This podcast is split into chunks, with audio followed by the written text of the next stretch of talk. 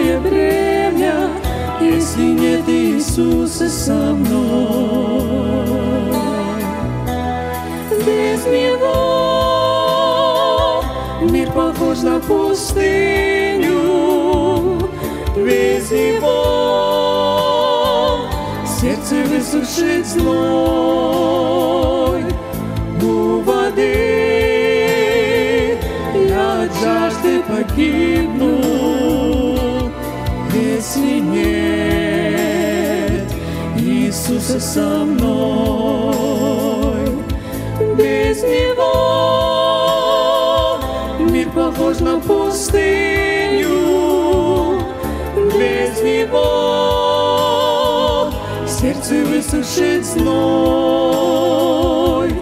у воды. Я от жажды погибну, если нет Иисуса со мной.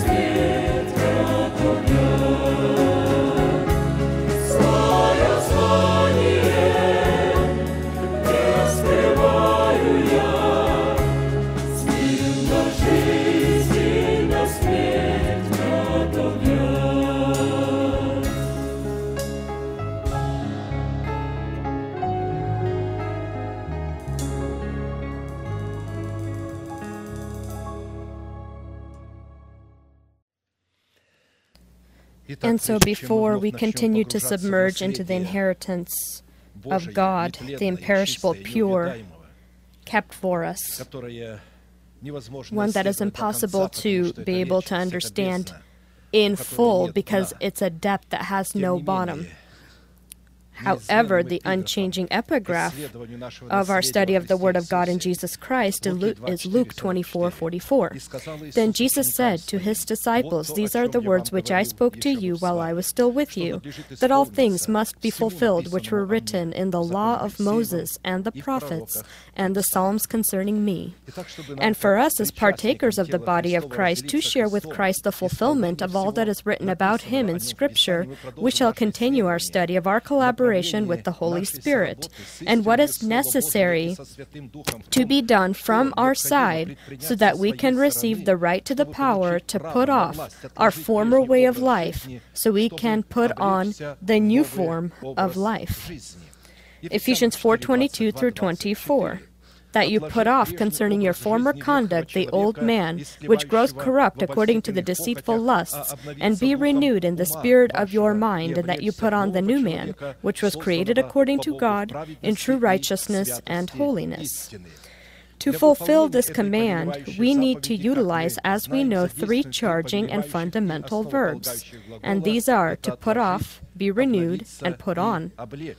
And to confirm the given promise, which is in status a requirement, a required commandment, as well as our purpose, we will read another place of Scripture, one of many where the same author, in a bit of a, different format, speaks of the same truth, calling us to take off the old man with his deeds, so we can after put on the new man.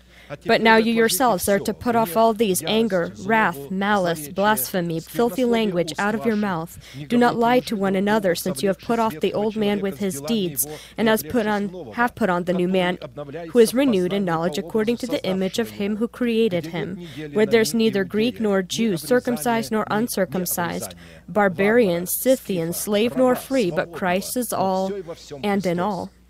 Therefore, as the elect of God, holy and beloved, put on tender mercies, kindness, humility, meekness, long suffering, bearing with one another, and forgiving one another. If anyone has a complaint against another, even as Christ forgave you, so you also must do. But above all these things, put on love, which is the bond of perfection. Colossians 3 8 through 14.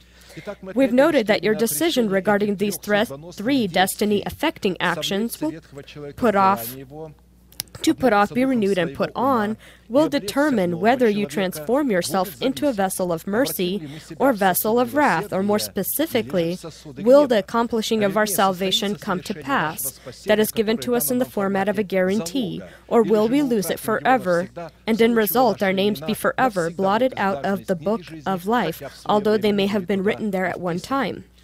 In a specific format, we have already looked at the first two questions and have been studying the following question What conditions do we need to fulfill so that by the means of an already renewed mind we begin the process of dressing ourselves into the power of our new person that is created in accordance to God in Christ Jesus in righteousness and holy truth? This is one of the unique and unusual truths that I believe is revealed to the chosen by God flock, remnant all over the face of the world. These are the last days, the last times where this truth begins to mean something and sound differently, not just as some kind of slogan, but as a goal, as a purpose that captures the mind, the heart, the soul, the spirit, the body, and attracts it there. And we know that when we speak of clothing ourselves into the power of our new person that contains the power of the resurrection of Christ in the all armor of light, we've concluded that we need God's help. To be able to be dressed, we need God's help in the form of His redeeming mercy. This is to t- put on the new man and to cast off the old and the renewing of our mind. We need God's help in the form of His redeeming mercy. The means of receiving any kind of help in the form of the inheritance of the mercies of God is the weaponry of prayer or worship in spirit and in truth as prayer isn't just a man's means of communicating with God, but it also a kind of legal and sacral right that a man gives heaven, a tool that activates the given law of God. Man gives heaven this right so that heaven may intervene upon the territory of earth. Relevant here is one of the prayers of David written in the 143rd Psalm. This psalm very clearly opens for us the conditions, the grounds upon which a person is called to prepare a legal foundation for God so that God would intervene with His mercy into our life, intervene also within the boundaries of those aspects that we rule over and that we carry responsibility for before God. This is that psalm that we have been studying and has been the sub- subject of our study. Let's submerge into the beauty and the greatness of this psalm. I trust that it has become our common prayer. I pray this prayer at home, I just proclaim so so that I can be a partaker of this prayer, a part of it, to dress myself into the new person. Hear my prayer, O Lord. Give ear to my supplications. In your faithfulness, answer me, and in your righteousness. Do not enter into judgment with your servant, for in your sight no one living is righteous. For the enemy has persecuted my soul. He has crushed my life to the ground. He has made me dwell in darkness like those who have long been dead. I trust that these were not Gentiles or people of the flesh or even the unclean people who surrounded David, but his personal, uncrucified nature. It is the only one that can crush our life to the ground and cause us to be experiencing these things. Therefore, my spirit is overwhelmed within me, my heart within me is distressed. I remember the days of old, I meditate on all your works, I muse on the works of your hands. I spread out my hands to you. My soul longs for you like a thirsty land. Answer me speedily, O Lord. My spirit fails. Do not hide your face from me, lest I be like those who go down into the pit. Cause me to hear your loving kindness in the morning, for in you do I trust. Cause me to know the way in which I should walk, for I lift up my soul to you. Deliver me, O Lord, from my enemies. In you I take shelter. Teach me to do your will, for you are my God. Your spirit is good. Lead me in the land of uprightness. Revive me, O Lord, for your name's sake, for your righteousness' sake. Bring my soul out of trouble. Your, in your mercy, cut off my enemies and destroy all those who afflict my soul, for I am your servant. Psalm 143, 1 through 12. For David, as well as for us, to hear the mercy of God early, that means when it says early, to hear the resurrection of God, to be renewed by the spirit of our mind, to hear the resurrection, because in, the, in death we can't hear mercy. Even in the death of Christ, mercy is in the resurrection, in the renewance. We, as David, needed to present to God legal grounds and a specific right, and such evidence in this prayer, as we already know, are ten unique in their nature arguments, identifying the right to enter the presence of God founded upon the laws of God, which is also His Word, that came out of His mouth.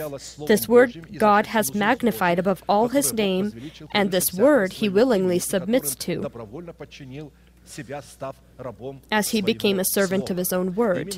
Specifically, these ruling and mighty words of God converted into promises and commandments for man, David presented to God as the consistency of his heart, saying to God, Hear me in your faithfulness and your righteousness. Faithfulness and righteousness that once came out of the mouth of God were abiding in David's heart. He lived with them. Hear me because I remember the days of old. I meditate on all your works. Hear me because I spread out my hands to you. Hear me, for in you do I trust. Hear me because I lift up my soul to you. Hear me because in you I take shelter. Hear me, for you are my God. Hear me for your name's sake. Hear me for your righteousness' sake.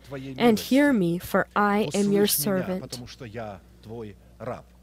In the previous services, we had already studied the nature of the first argument that abided in David's heart. This was evidence that faithfulness and righteousness abided in David's heart. This served as legal grounds for God, giving God the ability to hear David and to stand on the side of David in his difficulties or oppositions against his enemies, and stop to study the second argument this, and I want to remind us that all these 10 arguments, they are in each other, come one from the other, uh, complete one the other, strengthen one the other, and are uh, identification of one the other.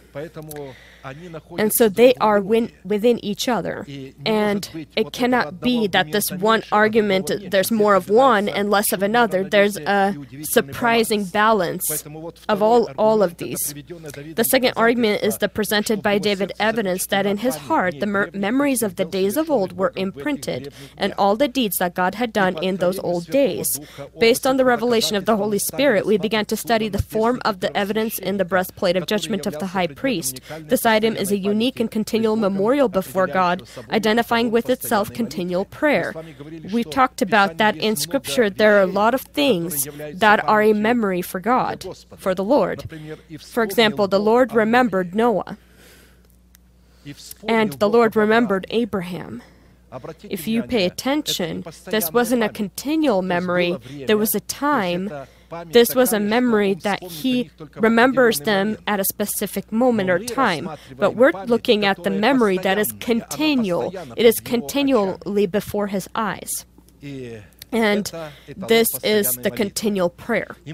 And we know that the breastplate of judgment was created and served only one item. This was the unification of the Urim and the Thummim within the heart of a man, the presence of which allowed God to hear man and allowed man to hear God.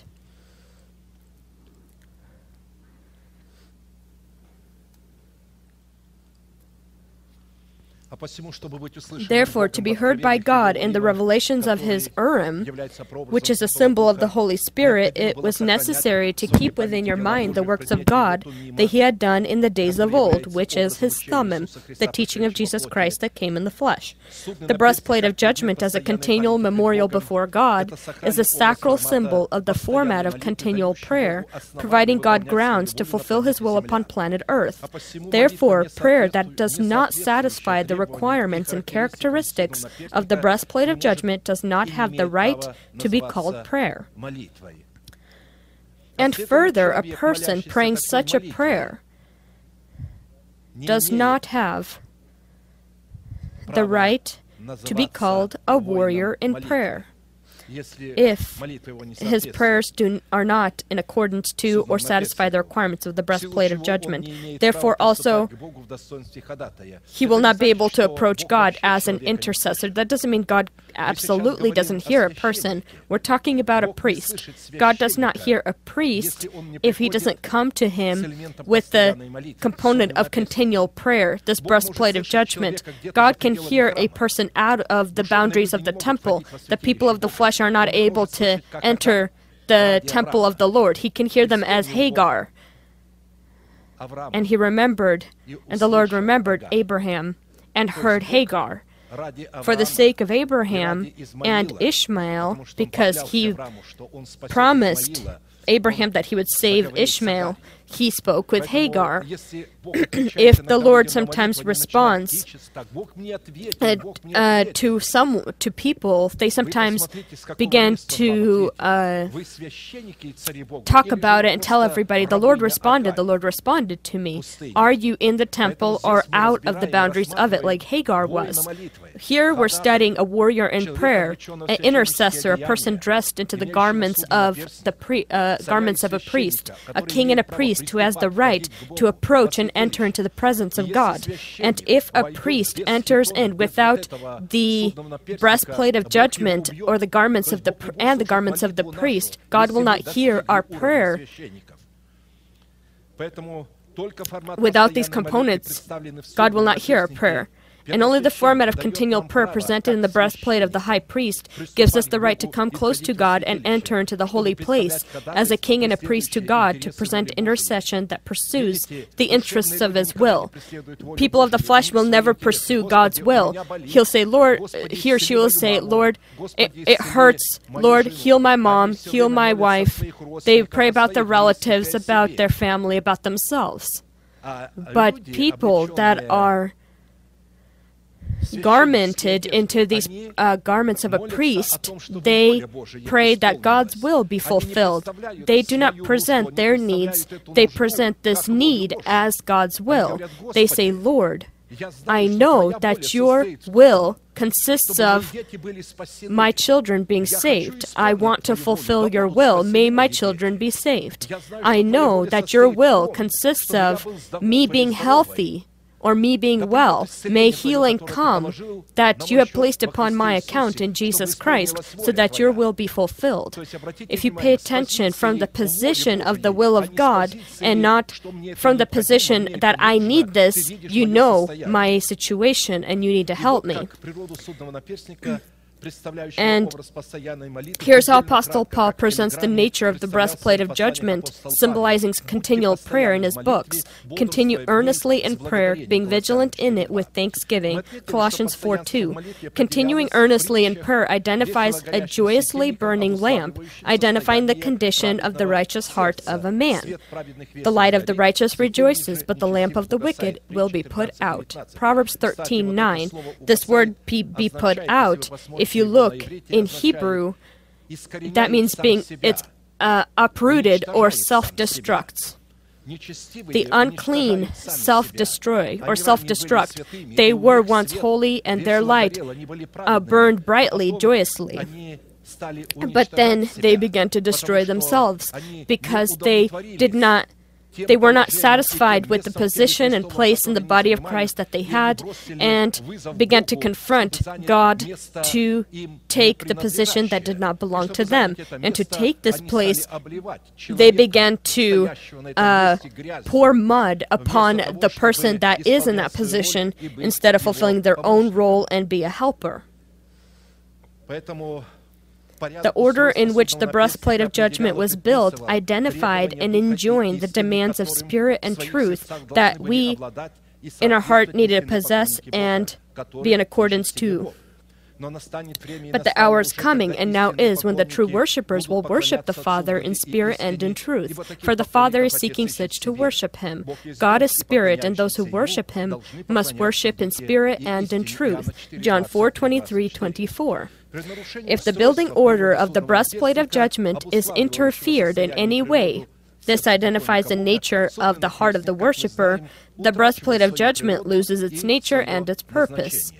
The breastplate of judgment identifies the state again of the heart of a worshiper. Worshipping the Father in spirit and in truth includes not peddling with the truth when pursuing the goals that God has placed in Scripture, as people have done at all times and many do today, because of their stiff neck and to benefit their greed and hypocrisy. For we are not as so many peddling the word of God, but as of sincerity, but as from God we speak in the sight of God in Christ. 2 Corinthians 2:17. In the Septuagint, that is our translation the breastplate of judgment is called the sign of justice, as by the means of the Urim and the Thummim that is contained in the breastplate of judgment, God revealed to man his judgments. Symbolically, the breastplate of judgment identifies a conscience of a man purified from dead works, upon the tablets of whom, just as a signet, in the twelve names of the patriarchs, the teaching of Jesus Christ that came in the flesh is imprinted. And you know that the temple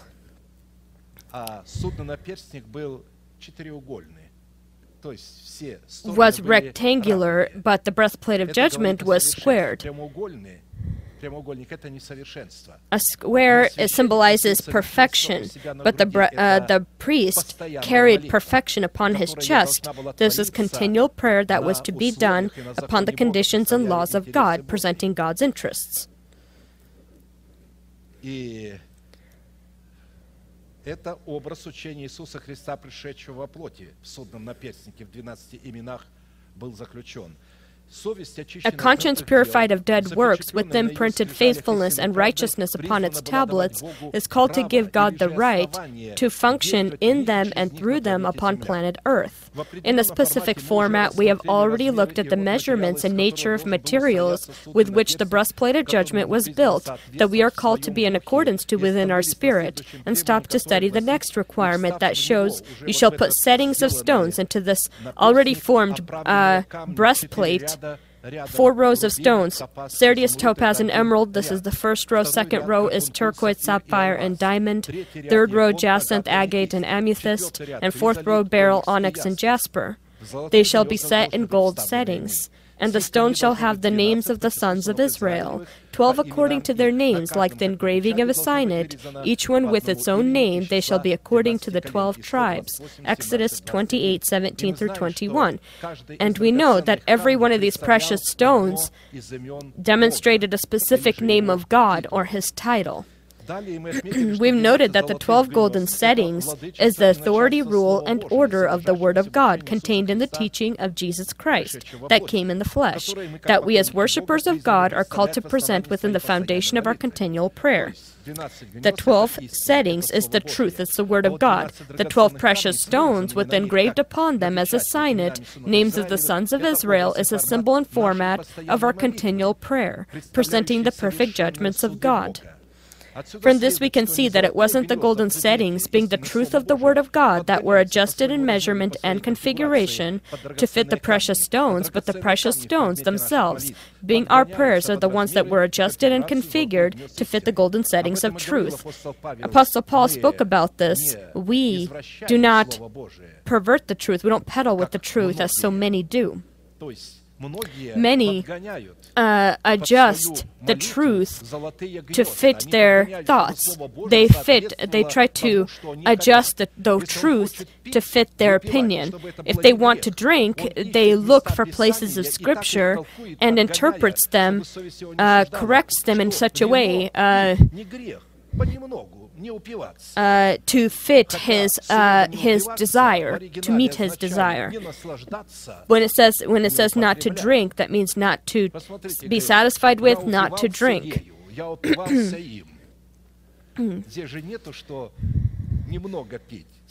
And so when it says to drink, it's not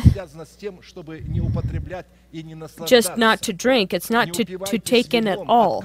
Do not drink uh, wine from which can be dissipation, do not be satisfied with it or be satisfied drinking it. Uh, but be filled with the Spirit.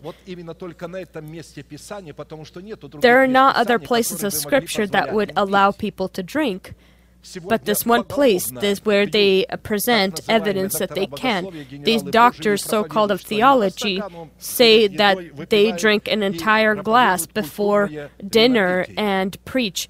Uh, uh, what could be a controlled type of drinking. Anyone who drinks will go to hell. Priests, as priests, it's written they are not to enter the temple they're not supposed to drink or uh, wine or strong dr- or strong drink, so they not die. You know why the first two priests died? Because they thought, as today drinkers do, that drinking little is okay. Drinking a little bit they went into the temple and uh, with their drunk head they got this idea that what that what if we take a regular fire? There were a lot of fires out out of the temple. Uh, a lot of people sat uh, at, at fires outside of the temple. And so they wanted to test the difference between that the fire from the altar and the fire from outside of the temple and they took that fire and entered the temple, and God destroyed them. This was a profane fire. There's a difference between the fire that comes from heaven upon the altar and continually was uh, uh, kept uh, burning or required upkeep. There's a difference between our emotions and feelings, which are people inspire and, to, and then they say, oh, this is the power of God. And there's a difference between the true power of God comes upon men that controls your feelings and leads them. It is important not to adjust your prayers or, or adjust the word to your prayers, but your prayers be adjusted to the word. Continual prayer in the 12 precious stones of the breastplate of judgment with the 12 names is, a, as we know, a persisting prayer. Sometimes people say a persisting prayer is a prayer in tongues and fasting. No. Persisting prayer is a prayer that is continual, that does not stop. That's a persisting prayer. Because there you pray, however, you may pray two, three hours, six hours, but you stop praying. But this prayer does not stop. Do you know what it means when water uh, drops and doesn't stop and drops in the same spot? It will break through any place, even metals. Imagine water. Water can even make a hole in any metals. If that water drips for a long time in that same spot, continual prayer is something unimaginable that will break hell. The devil says you can pray as much as you want, gather, uh, pray for six hours, pray in tongues, and the devil will encourage this kind of behavior. But it's it, there's no use if you don't have the truth in your heart. They people think that uh, that if they do this and they say the Holy Spirit is praying, it is your pr- spirit that prays in tongues. When it says praying with the Holy, praying by the Holy Spirit is not the correct translation. You pray with your spirit. It's like saying I'm going to pray by my uh, by my wife or or using my wife. I will pray. In the original, it says you pray with the Holy Spirit, not by the Holy Spirit or using the Holy Spirit. You're going to pray with the Holy Spirit. Praying with the Holy Spirit, the same Spirit, testify, witnesses with our spirit that we are children of God. And so when I pray alone, then this is not the true witnessing. The Holy Spirit is given to us so that we can allow Him to pray together with us pursuing the will of God, to be Israel, to be a warrior in prayer. So we pray not using the Holy Spirit, but praying with Him. And there's a big difference. The Holy Spirit will pray with us when we place before ourselves a goal that we understand that it's in accordance to the will of God. But when a person does not understand the goal, he doesn't know why he came, let us just come here and pray three hours in tongues. This is good upon the condition that you have the right goal to cast off the old man, to be renewed by the spirit of your mind, and put on the new man.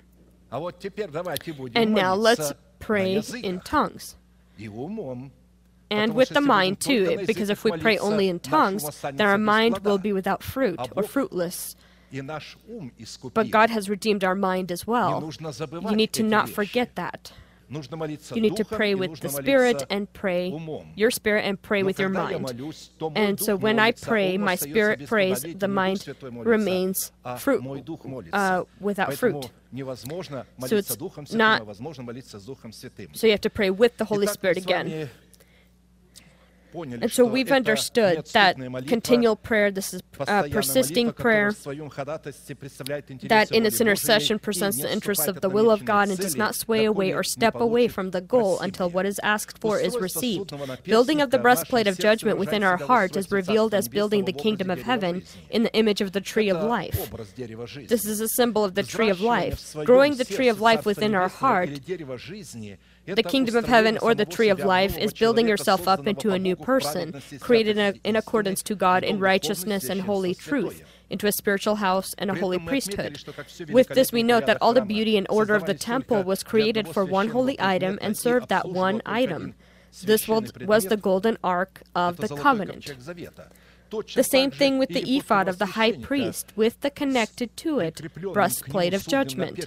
It was created for and served only one holy item. This item very accurately was called to duplicate and fulfill the function of the golden ark. This was the Urim and the Thummim, because the golden ark of the covenant, as well as the breastplate of judgment, symbolized from different angles and with various purposes the conscience of a man cleansed from dead works. The Urim and Thummim in Hebrew means light and perfection, light and the right, or revelation and truth. The Ten Commandments inside the Ark of the Covenant is the truth, symbolizing Christ. He is the Word of God. He's the truth. And this truth in the breastplate of judgment is the Thummim, symbolizing the teaching of Christ. The light revelation that a person could receive at the lid of the ark, the mercy seat, is the Urim in the breastplate of judgment, which is the Holy Spirit again. Therefore, a worshiper of God is a person who has a wise heart upon the tablets of whom the truth in the form of the Thummim is imprinted, within the boundaries of which the Urim in the form of the Holy Spirit could reveal the mysteries of the Thummim. I have put wisdom in the hearts of all the gifted artisans that they may make all that I have commanded you. Exodus 31 6. To make a tabernacle, to build yourself into a tabernacle, you need to have a wise heart. You need to have within yourself the truth, because wisdom is truth. We note that the friendship of the Thummim and Urim in the heart of a person is a unification of the two formats of wisdom, which state that the carrier of the Thummim and the Urim are true worshippers of of God and possess, which is the most amazing, they possess the immune system of the Holy Spirit. And of Levi he said, Let your Thummim and your Urim be with your Holy One, whom you tested at Massah, and with whom you contended at the waters of Meribah, who say of his father and mother, I have not seen them. Nor did he acknowledge his brothers, or know his own children. For they have observed your word and kept your covenant. They shall teach Jacob your judgments and Israel your law. They shall put incense before you and a whole burnt sacrifice on your altar. Bless this substance, Lord, and accept the works of his hands. Strike the loins of those who rise against him and of those who hate him, that they rise not again. Deuteronomy 33 8 through 11. In and so, speaking this prophecy, Moses confirmed this law.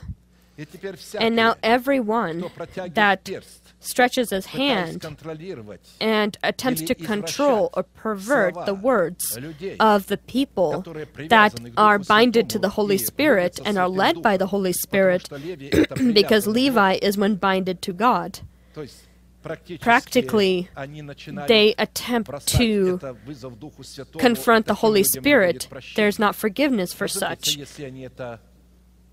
if they understand, of course, what they're doing. And they know you can't do it and are doing it anyway.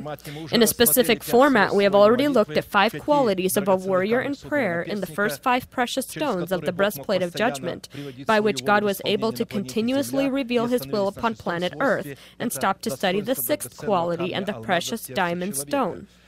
We know now that the sixth name carved upon the precious stone of the breastplate of judgment upon the tablets of our heart is the name of the sixth son of Jacob, Naphtali, which means wrestler, one who prevails in prayer. And Rachel's maid Bilhah conceived again and bore Jacob a second son. Then Rachel said, With great wrestlings I have wrestled with my sister, and indeed I have prevailed. So she called his name Naphtali, Genesis 37 8 one who prevails. God took this meaning, one who prevails in prayer, and one who is able to prevail is one who allows the Holy Spirit to pray with him. And for this, Jacob received the name Israel, a warrior in prayer, a person who allows God to pray together with him against the powers of hell that confront him in fulfilling the will of God. Looking at the name of God presented in the precious diamond stone according to the Jewish rabbinate, this name is El Hai in Hebrew, which, when translated, means God is alive. Therefore, according to the definition of the name Naphtali upon the precious diamond stone, we conclude that the function of the sixth principle as a format of continual prayer is our right and our ability to allow the Holy Spirit to abide with us in our prayer battles against the powers of hell, which confront us when we fulfill the will of God by the name of the living God. But the Lord is the true God, He is the living God and the everlasting King, and at at his wrath the earth will tremble, and the nations will not be able to endure his indignation. Jeremiah 10:10. The name of the living God is a format of an oath. And the category of the nation that had not learned to swear by the living God or swore falsely were utterly destroyed. And it shall be, if they will learn carefully the ways of my people to swear by my name, as the Lord lives, as they taught my people to swear by Baal, then they shall be established in the midst of my people. But if you do not obey, I will utterly pluck up and destroy that nation, says the Lord. Jeremiah 12, 16, 17. So to not be plucked up and destroyed by the wrath of the living God, it is necessary to learn the ways of the nation of God to swear by the name of God El Hai or by the living God. these ways are the paths, these ways that allow us to swear by the name of the living God are the paths and commandments and statutes of God.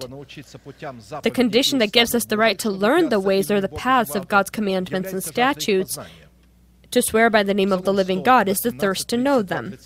Psalm 119, 32 through 35. I will run the course of your commandments, for you shall enlarge my heart. Teach me, O Lord, the way of your statutes, and I shall keep it to the end. Give me understanding, and I shall keep your law. Indeed, I shall observe it with my whole heart. Make me walk in the path of your commandments, for I delight in it. In Hebrew, the name of God uh, living or living God, El Hai, means one who abides, one who is, one with unconditional authority, defining a Genesis, creating the Genesis, holding the Genesis, keeping the Genesis, ruling over the Genesis, and commander and Lord of the Genesis.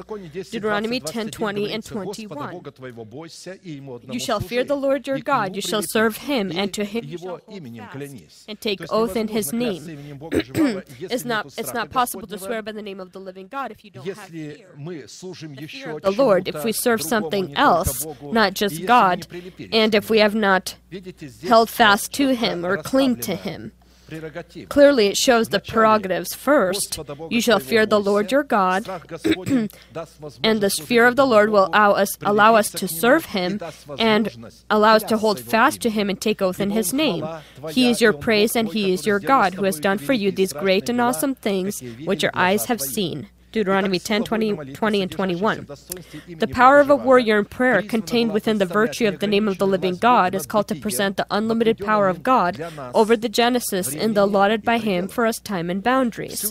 Therefore, it is necessary for us to take a look at and determine what goal God has in His intentions when He urges and calls His children to become warriors in prayer.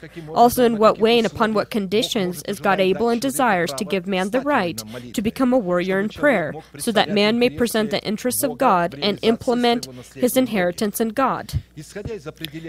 Per the definitions provided in Scripture, to be a warrior in prayer is the lawful and privileged inheritance of holy men of all days. This is their primary or firstmost purpose that is revealed in their calling to trample upon uncleanness and the unclean in their prayer battles, where they will need to trample upon the unclean as dirt in the streets. This is one of the greatest positions that is gifted by God to man, in which a person becomes a king and a priest to God and is seen by God as the brilliant stone or the diamond stone with the name of Naphtali, not being a king and a priest to God, in the virtues of which a person receives the unique ability and right to reign with his informational organ over his emotional organ. It is impossible to be and remain a warrior in prayer. A warrior in prayer are people of faith. These are not people of emotion. They are not led by their emotions, they lead their emotions. They don't say, I feel. They say, I know in whom I believe. I know that the Lord is with me. Even if you will send them to hell and they'll be in hell, they'll say, The Lord lives before whom I stand. I will not give up my redemption. The informational organ is called to reign over the emotional aspect of the soul. This is the renewed mind of man, renewed by the mind of Christ. Only by the mind of Christ can you rule and lead your emotions into the direction of God's will. The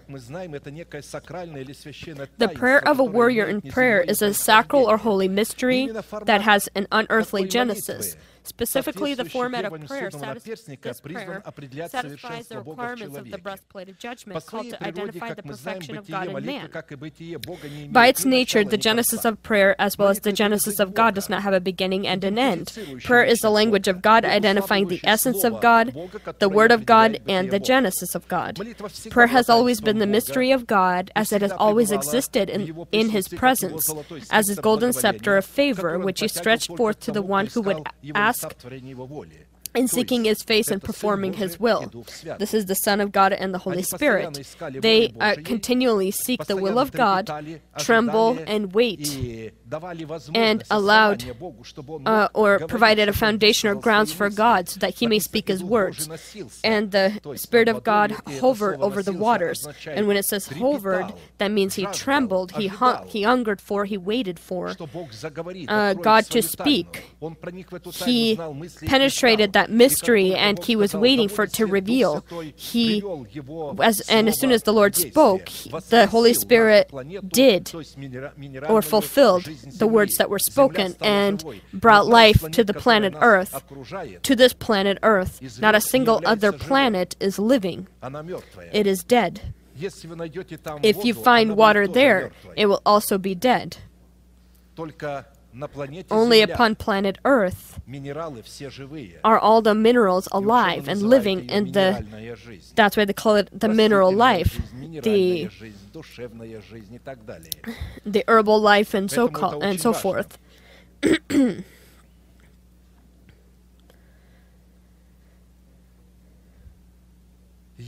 If, however, anyone dared come to God upon his own personal conditions, not being called into his presence, then God's golden scepter of favor will not be stretched out to the one asking. This prayer will not be heard. And so the prayer of such a person again is unheard. If this would have happened in the temple physically, and a person who was not called to God came in not having the garments of, of priests of a priest and the position of a priest, God would have killed them there physically at the time of the temple. Now we know that God does not hear sinners, but if anyone is a worshiper of God and does his will, he hears him. John 9:31. The right to come close to and stand before God in prayer is the exclusive prerogative of God. No one will be able to or will dare by themselves to come close to or approach God, the God that desires to abide in darkness, mystery, and the unapproachable light. God gave us the opportunity to enter into this unapproachable light. In what way? Jeremiah 30, 21, 22. Their nobles shall be from among them, and their governor shall come from their midst. Then I will cause him to draw near, and he shall approach me. For who is this who pledged his heart to approach me, says the Lord? You shall be my people, and I will be your God. Therefore, looking at this prophecy, to come close to and approach God is the task of one governor that will come from the nation seed of Abraham. This is the only begotten Son of God, in the status of the Son of Man, in whom and by whom anyone born from God and seeking God would be able to approach and enter into his presence. In Jesus Christ and by Christ can you enter God's presence. Jesus taught that everything you ask, ask in my name, and you will receive, because only in my name can you approach me. By my name can you, using my name, can you approach the Lord, the Father the name of Jesus Christ. According to the revelations written in Scripture, our prayer and the quality of a warrior in prayer, identifying by the virtue, virtue of the brilliant diamond stone, we're not here just looking at the diamond stone, we're looking at all 12 stones. And this prayer, this uh, continual prayer needs, uh, this uh, prayer of a warrior in prayer needs to be continual, persistent, diligent, with boldness, with reverence, with faith of your heart, with thanksgiving, with joy, in the fear of the Lord, in the Holy Spirit, or praying in tongues. In the previous service, we in a specific format have already looked at seven components of continual prayer and stopped to study the eighth component. This is the fruit of joy. We've noted that the fruit of joy in the heart identifies the state of a heart of a warrior in prayer as well as the quality of his prayer. A merry heart does good like medicine, but a broken spirit dries the bones. Proverbs 17:22. Therefore, one of the signs by which we need to determine the presence of joy that comes from above will be a merry heart that will serve as a med- medicinal substance, healing and restoring and repairing our faith and our trust in God. A merry heart will make a person so strong he will trust God wherever you may put him. Whatever may happen to him, whatever loss he may experience, he will trust God. A broken spirit is a symbol of a hard heart that is directed by the pride of his unrenewed mind, where there is an absence of an atmosphere of upright joy, one depriving God of grounds or foundation to do good and heal his heal this person. We conclude that in Scripture the quality or character that is included in the word joy, as with the previous qualities, is prescribed in prayer as a commandment, as a decree and an order, and as an urgent military command that is to be fulfilled without deviation. If this order is not fulfilled, the verdict is death or a final split or break from God. Apostle Jude concluded short, his short book to the Church of Christ, gave the quality of joy its own elevation and rank as an integral part of salvation in Christ Jesus. Now to him who is able to keep you from stumbling and to present you faultless before the presence of his glory with exceeding joy. Jude 124. Only by exceeding joy he will present us before his glory. Looking at the above mentioned place of Scripture, we conclude that for God, fault or blemish in joy is an absence of a foundation, keeping us from stumbling into perdition to present us before his glory. The glory of God abides exclusively in the atmosphere of upright joy and is an expression of this upright joy. Blemishes or sin in joy, in accordance to Scripture, is a stain and flaw, revealing impurity, abomination, and deceit. A person who has not rid himself of such blemishes and joy, as well as in all of his other characteristics, will not be allowed in heaven. But there shall by no means enter anything that defiles or causes an abomination or a lie, but only those who are written in the Lamb's book of life, Revelations 21 27 those who do not have blemishes, determining the wellspring of unearthly joy and the existing in this joy natural qualities, we conclude that upright joy in prayer can come only from an upright heart of a man. The heart expresses this upright joy, and our, our words and our actions manifest this state of upright joy. If within our heart we will abide within the atmosphere of upright joy, then our prayer will express this joy. We need to differentiate earthly or regular joy from joy that is supernatural. The supernatural joy has its distinctive roots in God, its distinctive wellspring in God, and its distinctive genesis in God. And I would say even distinctive taste or scent. By themselves, the two nature, natures of joy are two programs that come from different nature springs God and the fallen cherubim. The heart of a man is a programmable system, and that nature of joy to which man gives his consideration or preference dresses him and rules in his essence.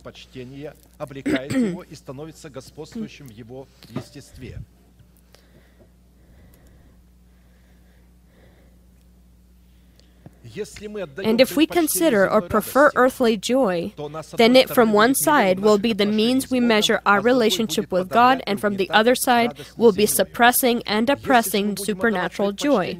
If we will consider the joy that comes from above, then it also will be the means by which we measure our relationship with God. Due to its supernaturalism, unearthly joy is not able to be experienced or felt upon the level of our physical abilities. And unlike worldly joy, it isn't a kind of emotion or a kind kind of feeling that lifts your mood. Supernatural joy is a kind of discipline of the mind and heart, which creates peace in the heart of a man, as well as balances, controls, and leads our feelings. And so when it leads our feelings, then they also can experience this unearthly joy. this can only happen in the moment when our feelings will be restrained with the discipline of the renewed mind and will of man. Then his, our feelings will be able to experience the good and medicine of the joyful heart, which is a wellspring of unearthly joy directed towards eternal life. Therefore, upright joy as a component of prayer is the confessions of the faith of the heart, confessing who God is to us in Christ Jesus and what God has done for us in Christ Jesus. And such confessions of the faith of the heart in power will be equal to the power of the words that come out of the mouth of God. Turning our attention to the unique wisdom of Scripture in defining unearthly joy, we've decided to look at the virtues of upright joy only within the heart of a man, born from the imperishable seed of the word of truth, abiding abiding within Christ. The example and criteria identifying the quality and nature of upright joy is God Himself. Therefore, this upright joy is not only the quality of God and the atmosphere in which God abides, it is also one of His glorious names by which He triumphs over His enemies. Psalm 43 4 5 Then I will go to the altar of God, to God my exceeding joy, and on the harp I will praise you, O God my God. Why are you cast down, O my soul, and why are you disquieted within me? Hope in God, for I shall yet praise Him, the help of my countenance and my God the soul is and emotions are disquieted. they are disturbed and you need to sp- he speaks to his own soul. He says why are you disquieted within me? trust upon the lord for i shall praise him yet not feelings And so a restrained horse, restrained feelings, will go wherever the rider wants to go and not where the horse wants to go. A horse, when he's not restrained, then the horse goes wherever he wants and not where the rider wants to go. and after the rider ends up on the ground, cast off. And to determine the essence of supernatural joy as well as the conditions that we need to fulfill to grow and demonstrate its virtue in our prayer, we ha- as the fruit of prayer, we have been looking at four aspects defining the essence and purpose of the fruit of joy, the price of obtaining and expressing the fruit of joy, keeping and developing the fruit of joy, and the fruits and rewards for demonstrating upright joy in prayer. In a specific format, we have already looked at the first two questions, therefore, we'll immediately turn to look at the third question. What conditions do we need to fulfill to keep and increase the fruit of upright joy in prayer? First component contained in keeping and developing the fruit of upright joy in prayer is the sanctification of our all capturing redemption, capturing the spirit, soul, and body. I will read a place of scripture, Isaiah 44 23. Sing, O heaven, for the Lord has done it. Shout, you lower parts of the earth. Break forth into singing, you mountains. O forest and every tree in it. For the Lord has redeemed Jacob and glorified himself in Israel. Isaiah 44 23. This command that mentions the heavens and the depths and the mountains and forests are, of course, symbolic things, where we see the redemption of God in Jacob and the glorifying of God in Israel. Jacob and Israel that are presented in heaven when it's showing the heavens, the parts, the lower parts of the earth, Jacob is the one that allowed God to take part in in, in battling with him in prayer against his old self, his old nature, which symbolized his elder brother at the time. And Israel is the symbol of that very same person who overcame in prayer and overcame his sinful nature or cast off this old nature with his deeds. And so, in this symbolic place of Scripture, in the redemption of Jacob, we will see ourselves in the death of the Lord Jesus. And the praising of God in Israel, we will see in the resurrection of the Lord Jesus, or dressing ourselves into the new person created in accordance to God in Christ Jesus. When we're looking at singing, shouting, and breaking forth, we see the redemption of the human spirit, soul, and body in the death of the Lord Jesus, and the praising of the spirit, soul, and body in the resurrection of Jesus Christ. And to be able to do this, we will look at three metaphors where we see the heavens, the depths of the ground, uh, the depths of the earth. We see three metaphors singing, shouting, and breaking forth. The format of singing belongs to the redemption of the human spirit. The format of shouting belongs to the redemption of the human soul. And the format of breaking forth belongs to the redemption of the human body. Every one of these formats is a confession of the faith of the heart that has a goal where a person has uh, shows obedience to the will of God from the spirit, soul, and body. The redemption of heaven is the redemption of the spirit of man, which is a symbol of the firmament in the midst of the waters that separates the water that is under the firmament of, and from the separates the water from under the firmament from the water that is above the firmament. God called the, firm, the firmament heaven and separated the water that is above it and under it.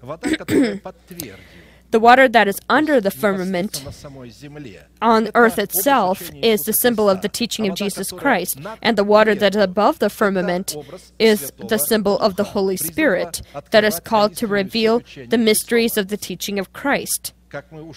As we've already read, and I indeed have put wisdom in the hearts of all the gifted artisans, that they may make all that I have commanded you. Exodus 31 6. We know that the Holy Spirit is called water, and the Word of God is also called water. Jesus said of the water, Who is thirsty, come, for, come to me and drink. And he talked about water flowing as the river of life flowing from us. This, at the Samaritan, uh, to the Samaritan woman at the well, he talked about a different water. He said, "The water that I will give him will a person will never become thirsty again, and this water will flow into eternal life. And she said, Lord, give me this water. And he gave her this water. It's talking about water, the teaching of Jesus Christ. There water and here water, but this water that was under the firmament and that other water is above the firmament of the heaven. That is in the, in the heavens. The phrase that they make make all that I have commanded you is the result of the collaboration of man and God, where the wisdom of God in the revelations of the Holy Spirit receives a foundation to collaborate with the wisdom of man that abides in the heart of a man in the format of the truth that is the elementary teaching of Christ. As it is written in our translation,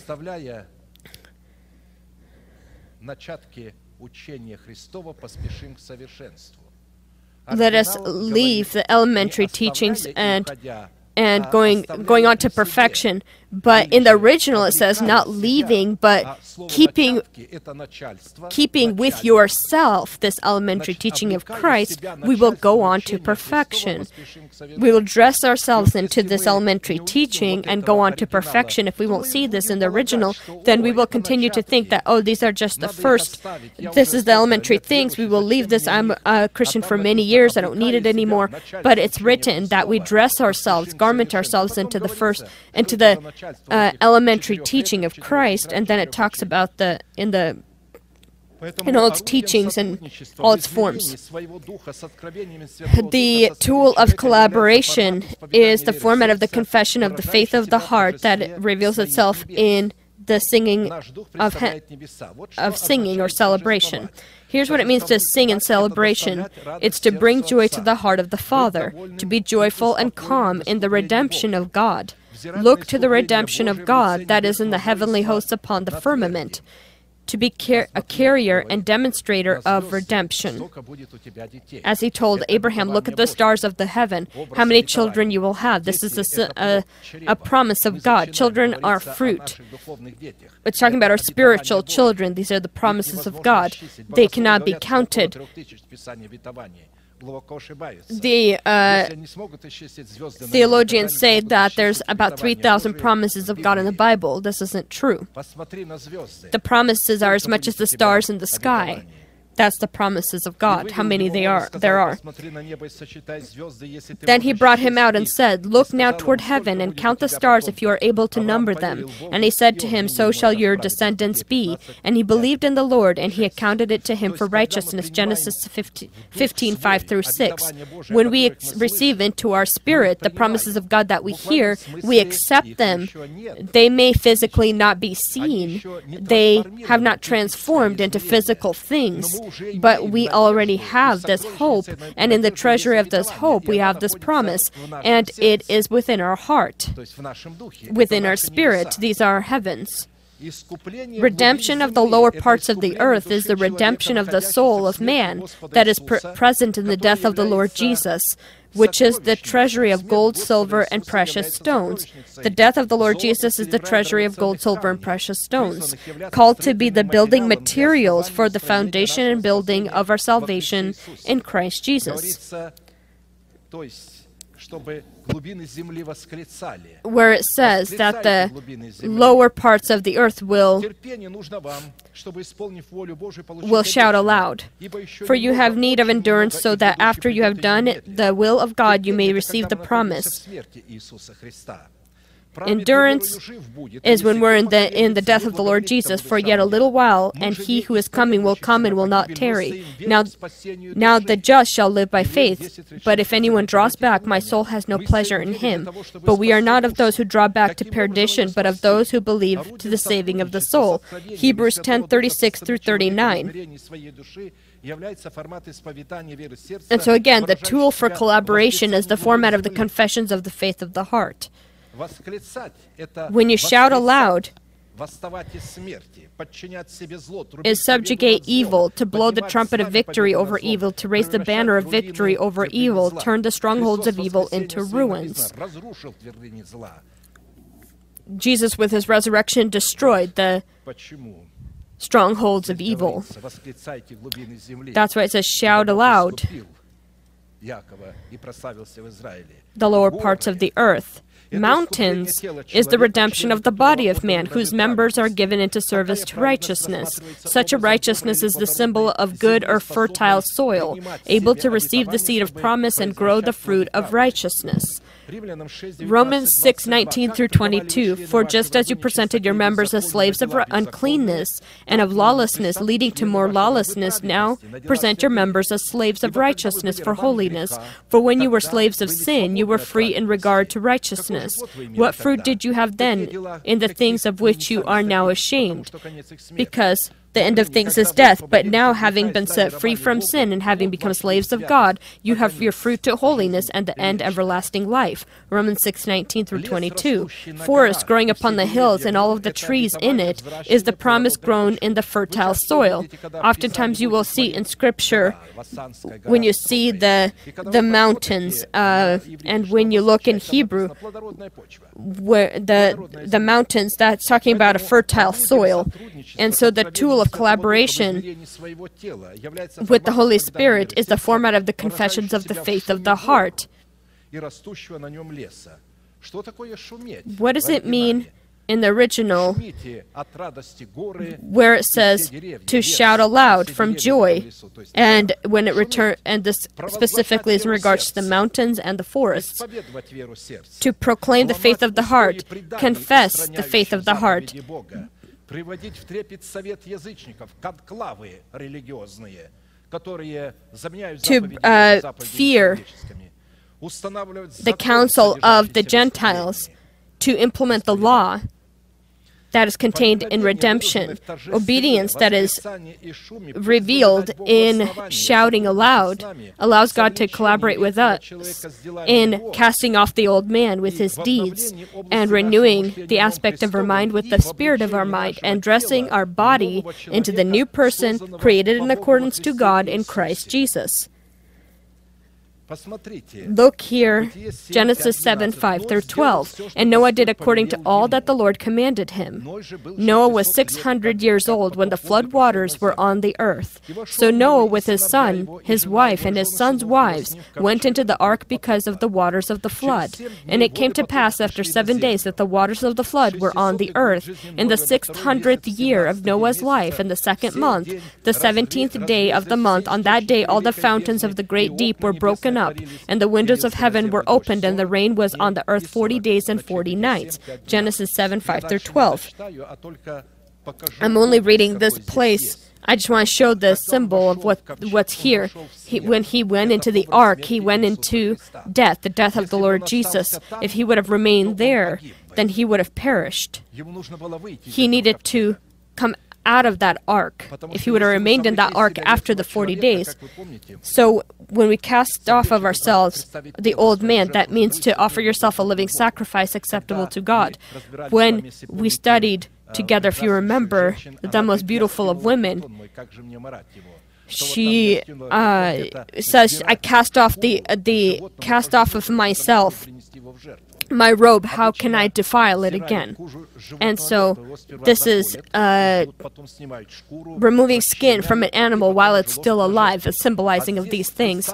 As usually, when you offer an animal, you slaughter it first and then remove the skin. But in this case, you, as a living animal, you're tearing off the skin. Casting off the old man is equal to tearing off the skin of an animal while it's still alive. For Noah, this was casting off the skin being in this ark when he was if today waves can reach 12 14 20 meters. if you can imagine what kind of waves uh, when there was no mountain when the entire earth was filled with water waves were physically covering the ark. it closed it entirely. And he, they inside, with any spring, no light. He didn't know where, whether it was day or night. It's the scriptures say 40 days and 40 nights. Noah didn't know if these days or nights were over. It was dark. And he was there. He couldn't differentiate. And this continual tossing to and from. And then some, suddenly started getting quieter and quieter and quieter. And suddenly the ark stopped and was standing. And then he opened. The top of the ark and saw the light. And then, with the help of a raven and a dove, he, he knew he could dress into the new person and, and, and exited out of the ark. When we when we are finally dressed, the reason we're in the ark is because why is it sh- uh, sh- shouting aloud? It's n- noisy. why is it saying these things? Because here it's sh- showing the the fact that we need to come out of the death of Christ. We need to rise out. Uh, concentrate upon the resurrection.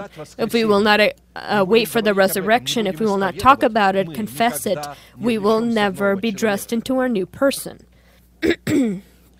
The second component contained in keeping and developing the fruit of upright joy prayer is celebrating the Feast of Booths. Nehemiah 8:17 through 18 so the whole assembly of those who had returned from the captivity made booths and sat under those booths.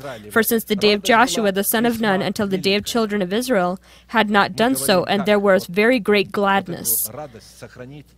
how to keep this joy and develop it. also day by day from the first day until the last day he read from the book of the law of God and they kept the feast 7 days and on the 8th day there was a sacred assembly according to the prescribed manner. I, I think all of us know what booths are. Booths are tents or a temporary made house from branches of beautiful trees, palm branches, and wide branches of trees. Returning from cap- captivity, because the people returned from the captivity, then they made these booths and began to celebrate this feast. And the sons of Israel hadn't done this yet. Returning from captivity is a symbol of casting off the old man with his deeds, or a symbol of deliverance from slavery of our corrupt desires. Also on the fifteenth day of the seventh month, when you have gathered in the fruit of the land, in the fruit of the land, you shall keep the feast of the Lord for seven days. On the first day there, there shall be a Sabbath rest, and on the eighth day a Sabbath rest. You shall take for yourselves on the first day of the fruit of the fruit of beautiful trees, branches of palm trees, and boughs of leafy trees, and willow of the brook, and you shall rejoice before the Lord your God for seven days. You shall keep it as a feast to the Lord for seven days. In the year it shall be a statute forever. in your generation you shall celebrate it in the seventh month. You shall dwell in booths for seven days. All who are native Israelites shall dwell in booths that your generations may know that I made the children of Israel dwell in booths when I brought them out of the land of Egypt. I am the Lord your God. Leviticus 23 39 to 43. So the celebration of the booths, or the Feast of the Booths, is a clear uh, symbol of the future promise that is in our co- in the covenant that is made between God and man, demonstrating uh, dressing into the new person. And so once they had exited out, once they were uh, returning back from the captivity, they needed to make this new person, make these booths. Abiding within these uh, booths of palm trees is a symbol of the grace of God that has reigned in our heart by the right, uh, justification of Christ that we received into our heart, that also converted into right, uh, righteousness. So that as sin reigned in death, even so grace might reign through righteousness to eternal life through Jesus Christ our Lord. Romans 5:12. We know righteousness is uh, the palm tree is a symbol of righteousness, and in Hebrew, the palm tree is righteousness, or symbol of it. Also, Tamar or Tamara, which means righteousness. Why was the first Jericho destroyed? Because this was a righteousness according to the law and not the righteousness according to grace. God destroyed that righteousness so that he can he broke those tablets of the covenant to create new tablets of the covenant to establish the righteousness that is based upon the new covenant. And so that is the symbol of those branches from which we need to make the booths. Abiding in the booths of wider branches as a symbol of the promise received by us in the blood of cross, the cross of Christ, called to protect us from the heat of the sun. Now the blood shall be a sign for you on the houses where you are, and when I see the blood, I will pass over you, and the plague shall not be on you to destroy you when I strike the land of Egypt. Exodus 12:13. God showed that in these those uh, wider branches they protect from the heat of the sun and the wider it is, the better it is for, uh, or the more shade it provides, so that you can go under it. Abiding in the uh, booths. Again, where it says palm trees and the boughs of leafy trees and willows of the brook, where it says willows to abide uh, under the branches of the willows is uh, the symbol of the promise received by us in the blood of the cross of Christ, protecting us is, is, is also a symbol of the life of, of Jesus Christ, where our branches dip into the waters as the willows do. Jeremiah 17, 7 through 8. Blessed is the man who trusts in the Lord, whose hope is in the Lord. For he shall be like a tree planted by the waters, which spreads out its roots by the river, and will not fear when heat comes, but its leaf will be green. Third component contained in keeping and developing the fruit of upright joy in prayer is the dedication of the wall of Jerusalem, offering great sacrifices, fruits, first fruits, and tithes. Nehemiah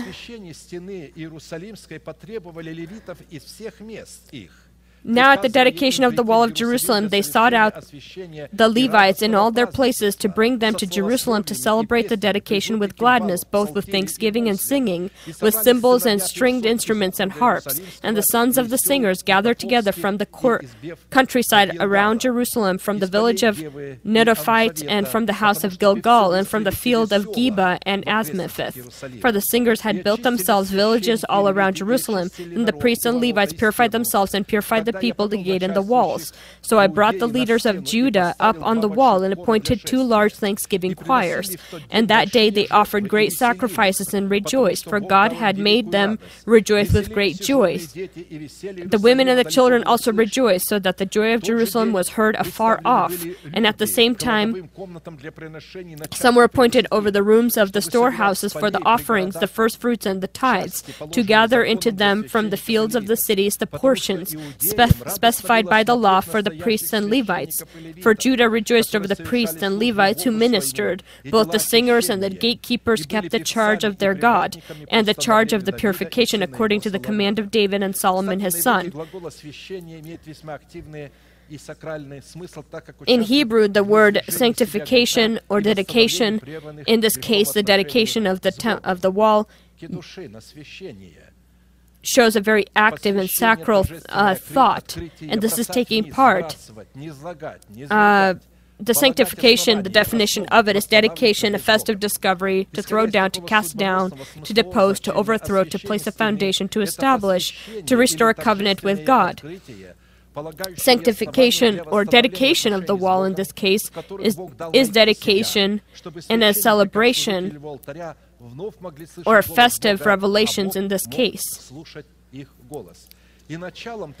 And so the start of such a dedication was the removal of sin, removal of love for money or dependence upon money, which is the root of all kinds of evil. And so evidence of this kind of sanctification was turning back to God, that is, a joyful offering to God of tithes and offerings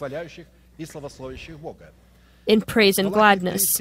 Malachi 3:7-10 confirms this thought. To the Jews, it was joyful to watch the Levites and the priests when they were offering their tithes. Yet from the days of your fathers you have gone away from my ordinances and have not kept them.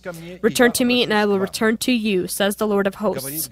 But you said, In what way shall we return? Bring all the tithes into the storehouse, that there may be food in my house. And try me now in this, says the Lord of hosts, if I will not open for you the windows of heaven and pour out for you such blessings blessing that there will not be room enough to receive it. Malachi 3 7 and 10. We know that the wall is perfection. When a person is built to perfection, from the above uh, mentioned incident and the book of Malachi, our tithes and offerings are t- ni- uh, tightly knit to the dedication of the wall of Jerusalem, where our heart becomes capable of hearing the revelation of the Holy Spirit, and God from His side receives the receives grounds to be able to hear our voice and respond to our prayers. Amen. Our time is up. Let us pray. We will thank God. However, who's comfortable to sit, uh, kneel, however, who's comfortable. This is worship in spirit, and we will pray. Heavenly Father, in the name of Jesus Christ, we worship before you again and again upon this holy place that your hand has appointed to hear your the voice of your people and that your people may hear your voice. We thank you that we can hear your voice upon this place, and we thank you that you hear our voice and that you respond to us and that you are on our side because we have begun to fulfill the interests of your will. We have become your warriors. We have left everything and followed after you so that you can show your glory and allow us to be garmented into the new person. Our heart, with gladness and joy, has received this promise and is growing it, waiting when you find it need the time to dress our body into this new person, just as you at one time had made the pearly gates, coating this small pebble into your coats of pearl, being in the death of the Lord Jesus Christ, where we lost our house, our nation, our house, and our soul we are separated, we are in suffering, and sometimes don't understand what's going on with us. If we only understand that we are within your death, and will thank you for the opportunity and privilege to suffer with you, to reign with you. According to your word and your will, you gave your Son allowed him to die so that we could cast off the old man with his deeds. And you resurrected him so that we can be dressed into the new person. So may your blessing now come in your, the resurrection of your Son, Jesus Christ. Allow your holy people in the death of your Son, Jesus Christ, to identify with you so that they can identify with you in the, your death and your resurrection so you can show to this world on earth before the rapture of your bride who is the true light who you favor. You said, I will make it that those who say of themselves they're Jews but are not so, but are lie, and a synagogue of Satan will come and bow themselves at your feet because they will know that I have loved you. You will show the difference between those who serve you and those who don't serve you. The great God, Almighty and powerful, in the name of your Son Jesus Christ, show the difference between those who honor you with their tithes and offerings and those who do not honor you. And may your mercy be upon your sons and daughters, and your glory, may your will be fulfilled. I know that you didn't just give your son, he paid a price, and you greatly desire to dress your children into the resurrection of your son, into their new person. You had this goal from the beginning, thousands of years, you saw this, and you can do this because you are vigilant over your word, that you have magnified above all your name. And if you said, then you will do so. This is possible. We from our side have received your words. We believe in it and we trust in it, and we worship before you, our great God, Son, and Holy Spirit. Amen. Our Father in heaven, hallowed be your name. Your kingdom come. Your will be done on earth as it is in heaven. Give us this day our daily bread. And forgive us our debts as we forgive our debtors. And do not lead us into temptation, but deliver us from the evil one. For yours is the kingdom, and the power, and the glory forever. Amen. А теперь провозгласим наш неизменный манифест. Могущему же соблюсти нас падения и поставить пред славою Своею непорочными в радости, единому, премудрому Богу, Спасителю нашему, через Иисуса Христа, Господа нашего, слава и величие, сила и власть, прежде всех веков, ныне и во все веки. Аминь.